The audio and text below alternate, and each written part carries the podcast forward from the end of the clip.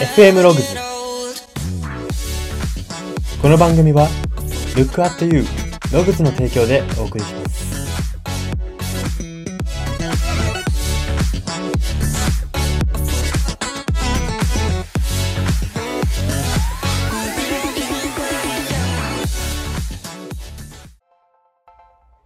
どうも。情報化がこれからも発達していく未来で、自動散髪機ってできないのかなとちょっと期待している人材エージェント Y です。この番組は生きる自己啓発書と呼ばれる Y が、あなたの人生観、キャリア観にささやかな変化を日々与えていこうという番組です。これは取り入れたいと思うものがあったら取り入れる、そんな感覚で聞いていただければと思います。はい、では今回は名言考察のコーナーをやっていきます。今回特集する名言は、あの相対性理論で有名な名科学者アルベルト・アインシュタインさんの言葉です。その言葉というのが、常識とは18歳までに身につけた偏見のコレクションのことを言うという言葉です。この偏見というのは偏って見るの偏見、偏るに見るで偏見なんですけれども、この科学者のアインシュタインさん、知らない人はいないのではないかと思います。もじゃもじゃの髪にベロ出してる顔、肖像画っていうんですかね、あれがこう印象的ですよね。そんな1921年にはノーベル物理学賞も受賞している、押しも押されもされぬ名科学者アインシュタインさんのこの言葉を読み解いていきたいと思います。はい、では読み取れるポイント3つです。1つ目です。18歳までにある程度人格は形成されているということです。これは知っている人もいるのかもしれないですし、私も以前の前々回ぐらいのラジオで言ったかなって思うんですけど、18歳までにある程度人格は形成されているということがここからも言うことができます。で、私はここから思うのが、20代っていうのはこの人格との格闘が多いなっていう風に印象を受けます。20代の人と接しててもそういう印象を受けます。18歳までにできた人格に対して、やっぱ20代の自分の好奇心との矛盾とか、仕事の選択の矛盾とか、人間関係選択の矛盾とか、この矛盾と格闘していって、で30代で落ち着いていくみたいなイメージがあるんですね。なので、この18歳までに形成された人格というか、18歳までされるってことは避けられないですし、これはあんまりこの偏見のコレクションって言ってるんで響きが悪いですけど、全然悪いことじゃないというか、むしろここでキャラが強い方がそれを方向づけたら意外と簡単に自動的に進んだりするんで、この偏見っていう言葉はあんまり悪い意味に捉えすぎず、みんなあるものだと思って受け止めて、この20代は人格との格闘はどうしても避けられないですし、それも楽しめるってことが大切かなっていうふうに思います。ではポイント2つ目です。人には偏見が各々にあると理解してこそ真の常識人ということです。最初に常識とは偏見のコレクションのことを言っていましたけれども、つまり自分の常識が世の中の常識って思っている人は真の常識人ではないわけですね。なので人には偏見がある。正しいことはなくて、誰が言ってるから正しいとかはないんですよ。誰が言ってるのも全部偏見なんですよ。偏見が寄せ集まってできているのが地球と思った方が大げさに言えば分かりやすいですし、真の常識人という分かりやすい例えとしてそういう言葉を使いましたけど、偏見が各々にあると思っていた方が、常識のギャップとか当たり前のギャップとかで揉めにくくなる、自分の中で折り合いをつけやすくなるとかっていうのがあるので、どんな人と会うときも、どんなおおらかな人と会うときも、どんな強気な人と会うときも、この人にも偏見があると、そういうふうにこの人にも偏見があるし、自分にも偏見がある、そう捉えて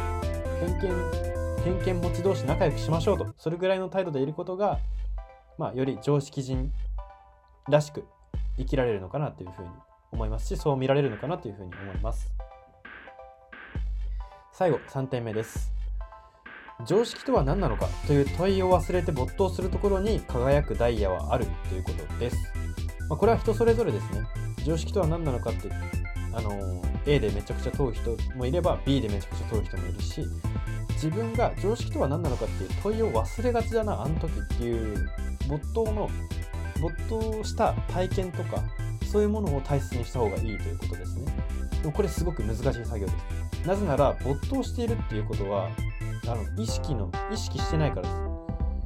没頭って今から没頭するぞ、よし今没頭してるってこうあんまり意識がないぐらいのことを没頭ってそもそも言うので、この自分が問いを忘れて没頭していることって後からちゃんと振り返ってあげないとそのライブで気づくことはできないんですよね。ですがそこには確実に輝くダイヤ、自分にとって輝くダイヤ、そこには転職、仕事でいうところの転職だったり、人間関係でいうところの本当に分かり合える親友だったり恋人だったり、そういうところにあるので、この自分が問いを忘れて没頭するところ、常識がどうでもいいとかではなくて、もう本当忘れてる状態です。常識ふざけるなじゃなくて、常識とか忘れてるところ、そこにダイヤはあるので、そこを見ることが大事だと思いますし、自己分析もそういうところがポイントになるのかなというふうに思います。このコツとしましてはですね、狂気的なモデル、例えばなんだろうな、じゃあ英語が喋れるようになりたいと思った時に、でも英語の勉強が狂気的に必死にやれないなって思ってる時に、すっごい必死にやってる人の YouTube を見る習慣をつけたりして、 YouTube じゃなくてもそういう狂気的なモデルを見つけるんですね。自分の中でロールモデルとも言うんですけど、自分の中でああいう風に なりたいなというか、ああいう風にやってみたいなって思えるモデルを見つけて、それで常識とは何かを考えてしまう自分を意図的に狂わせるっていうのも一つの手だと思います。狂ってる人だけ見ていけばだんだんと何が狂いなのかも分かんなくなってくるので、だから自分の脳をうまくコントロールすることが没頭の鍵だという風に言えます。はい、それではここからはこれらを人生観、キャリア観に転用するとどういうことが言えるか、その考え方のポイントを3つお届けします。1つ目です。18歳までに何かしらで裏切られたと思う経験がある人ほど人の見えてないものが見えやすくなるということです。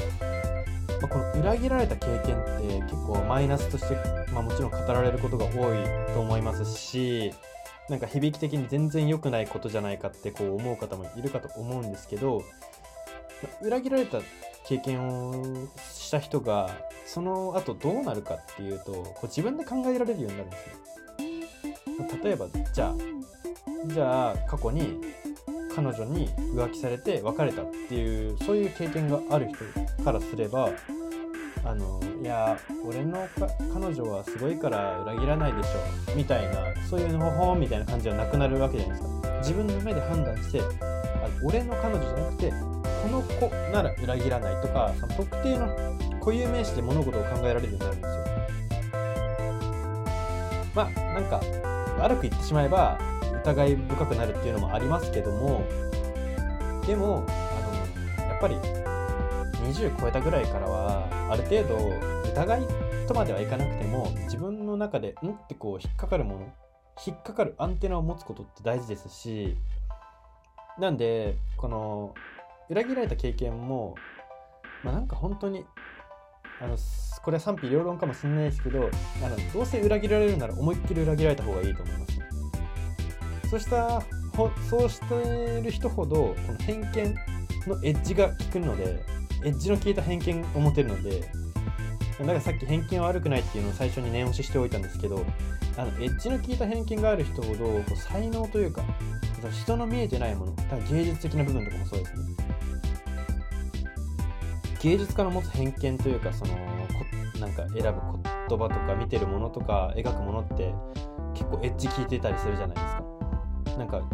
なんていうんですか、もはやありきたりの絵描く人ってあんま芸術家って言われないんじゃないかって思ってしまうぐらい、表に出てる芸術家っていうのはそういうエッジの効いた作品が多かったりしますよね。世界観がザ・この人みたいなのが分かりやすかったりとか、それってなんでかっていうと、人の見えてないものが見えてるんですよ。別に芸術家がみんな裏切られたと言ってるわけではないんですが、その18歳までにエッジの効いたマイナスかプラスかこう大きな経験をしたことが大事だったというか、そういうことがあったということは言えますし、まあ、別に芸術家とかじゃなくたって、この裏切られたと思う経験があることは、その先の、自分らしい生き方、なんかあれですよね、普通に生きたいんだよっていう人からしたらちょっと辛いことなのかわからないですけど、なんか自分らしく生きたい人からしたら本当に最高だと思いますし、実際私自身も18歳まででそういう裏切られた経験っていうのはあるんですけど、おかげで幸せだったとすら思うので、今は逆にあの時裏切られなかったら今こんなにチャレンジしてなかったなって思うこともたくさんありますし、まあ、結果論かもしれませんけど、まあ、そうやってつながる、自分らしい方向につながることが多いなというふうに思います。はい、ではポイント2つ目です。時代に合わせる偏見と守る偏見の分別、これを脳内ですることがキャリアにおいて大切ということです。まあ、先ほど偏見は悪いものではないっていうことを言いましたし、それは訂正もしないんですけども、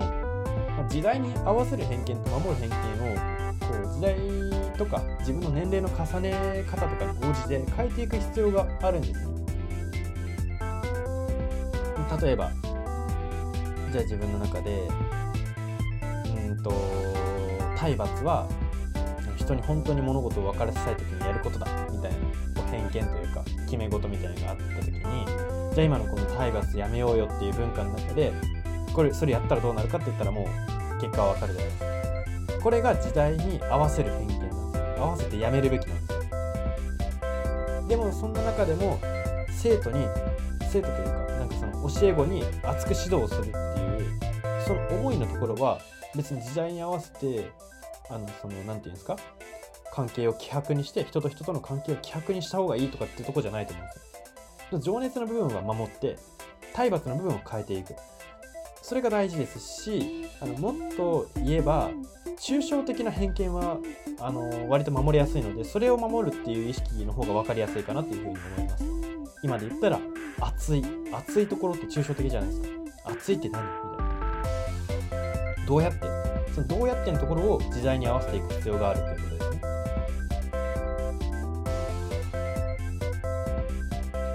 まあ、これはキャリアもそうですけども、人間関係とかもそうですよね。じゃあ例えば好きな人に思いを伝えたいって言って、じゃあ恋のライバルがいますと。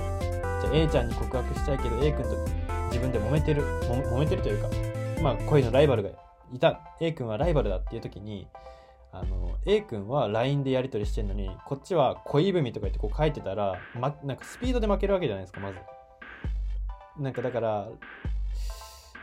これは中高生とかはちょっと家庭によってはなんかそのスマホを持たせる持たせないとかで難しいところはありますよ。やっぱりその家庭の差とかはありますけど、でもまあ合わせられる前提ですね。スマホを持ってるのにこういう文書いてたらそれは負けるよっていうことなので、まあ、こういう守る偏見と時代に合わせる偏見っていうのは人間関係でも使えますし、もちろんキャリアでも使えるということが言えると思います。では最後3点目です。他者の常識話を聞くときはその人の18歳までの出来事に思いを馳せるとより深く知れるということです。まあ、これはその18歳までに常識っていうのが18歳までに身につけた偏見のコレクションっていうことが前提となった話なんですけれども、まあ、誰かの常識話、いや普通こうだよねとか、まあ、これやったけど全然まあそんなの普通じゃんみたいな、私普通なことしかできないよみたいな、その普通話、常識話っていうのはその人の18歳までの出来事に思いを馳せる、まあ、なんか小さい頃そういうことがあったのとか、まあ、それこそ相談の乗り方コーナーではないんですけど、相談の時とかも使えると思っていて、18歳までになんかそういうことあった、なんか中学とか高校の頃そういうことあったのみたいな、なんかそれが普通だと思う出来事があったのか、だから自分よりも全然すごい人がいたとかかもしれないですし、だからそこに思いを馳せたり質問するとより深くその人を知ることができるということですし、まあ、だから相手が常識話、自分の常識話、普通話、普通だと思う話っていうのをしてきた時には、待ってこの人は18歳までに何かこういうことがあったのかなっていうことをこう考えてみても、余裕があるときは考えてみてもいいのかなというふうに思います。はい、そんな感じで今回は以上になります。今回は名言考察のコーナーでアルベルト・アインシュタインさんの常識とは18歳までに身につけた偏見のコレクションのことを言うを特集しました。 FM ログズ、今回の放送は以上になります。いかがだったでしょうか。これを言うということはですね、この言葉を言うということは自他各々に存在する偏見の存在についてもう理解していたということですね。生きている間だから、ここはさすが科学者というか、こう科学者っていうのは結局疑っていくわけじゃないですか。なんかこう今まであったあれどうなんだとか、なんか私全然科学知らないんですけど、例えばなんか天動説地動説、空が動いているのか地面が動いているのか、どっちで地球が回ってるんだみたいな話とかもそうですけど、ああいうものってまず疑ってるわけじゃないですか。疑うってことはどういうことかというと、相手にも偏見がある、その今公表されているところにも何か偏りの目で判断されたところが絶対あるっていうところで見てるわけじゃないですか。だからそういう意味でさすが科学者だなというふうに私は思いました。はい、では今日はそんな感じで終わりにしたいと思います。ここまでのお相手は Y でした。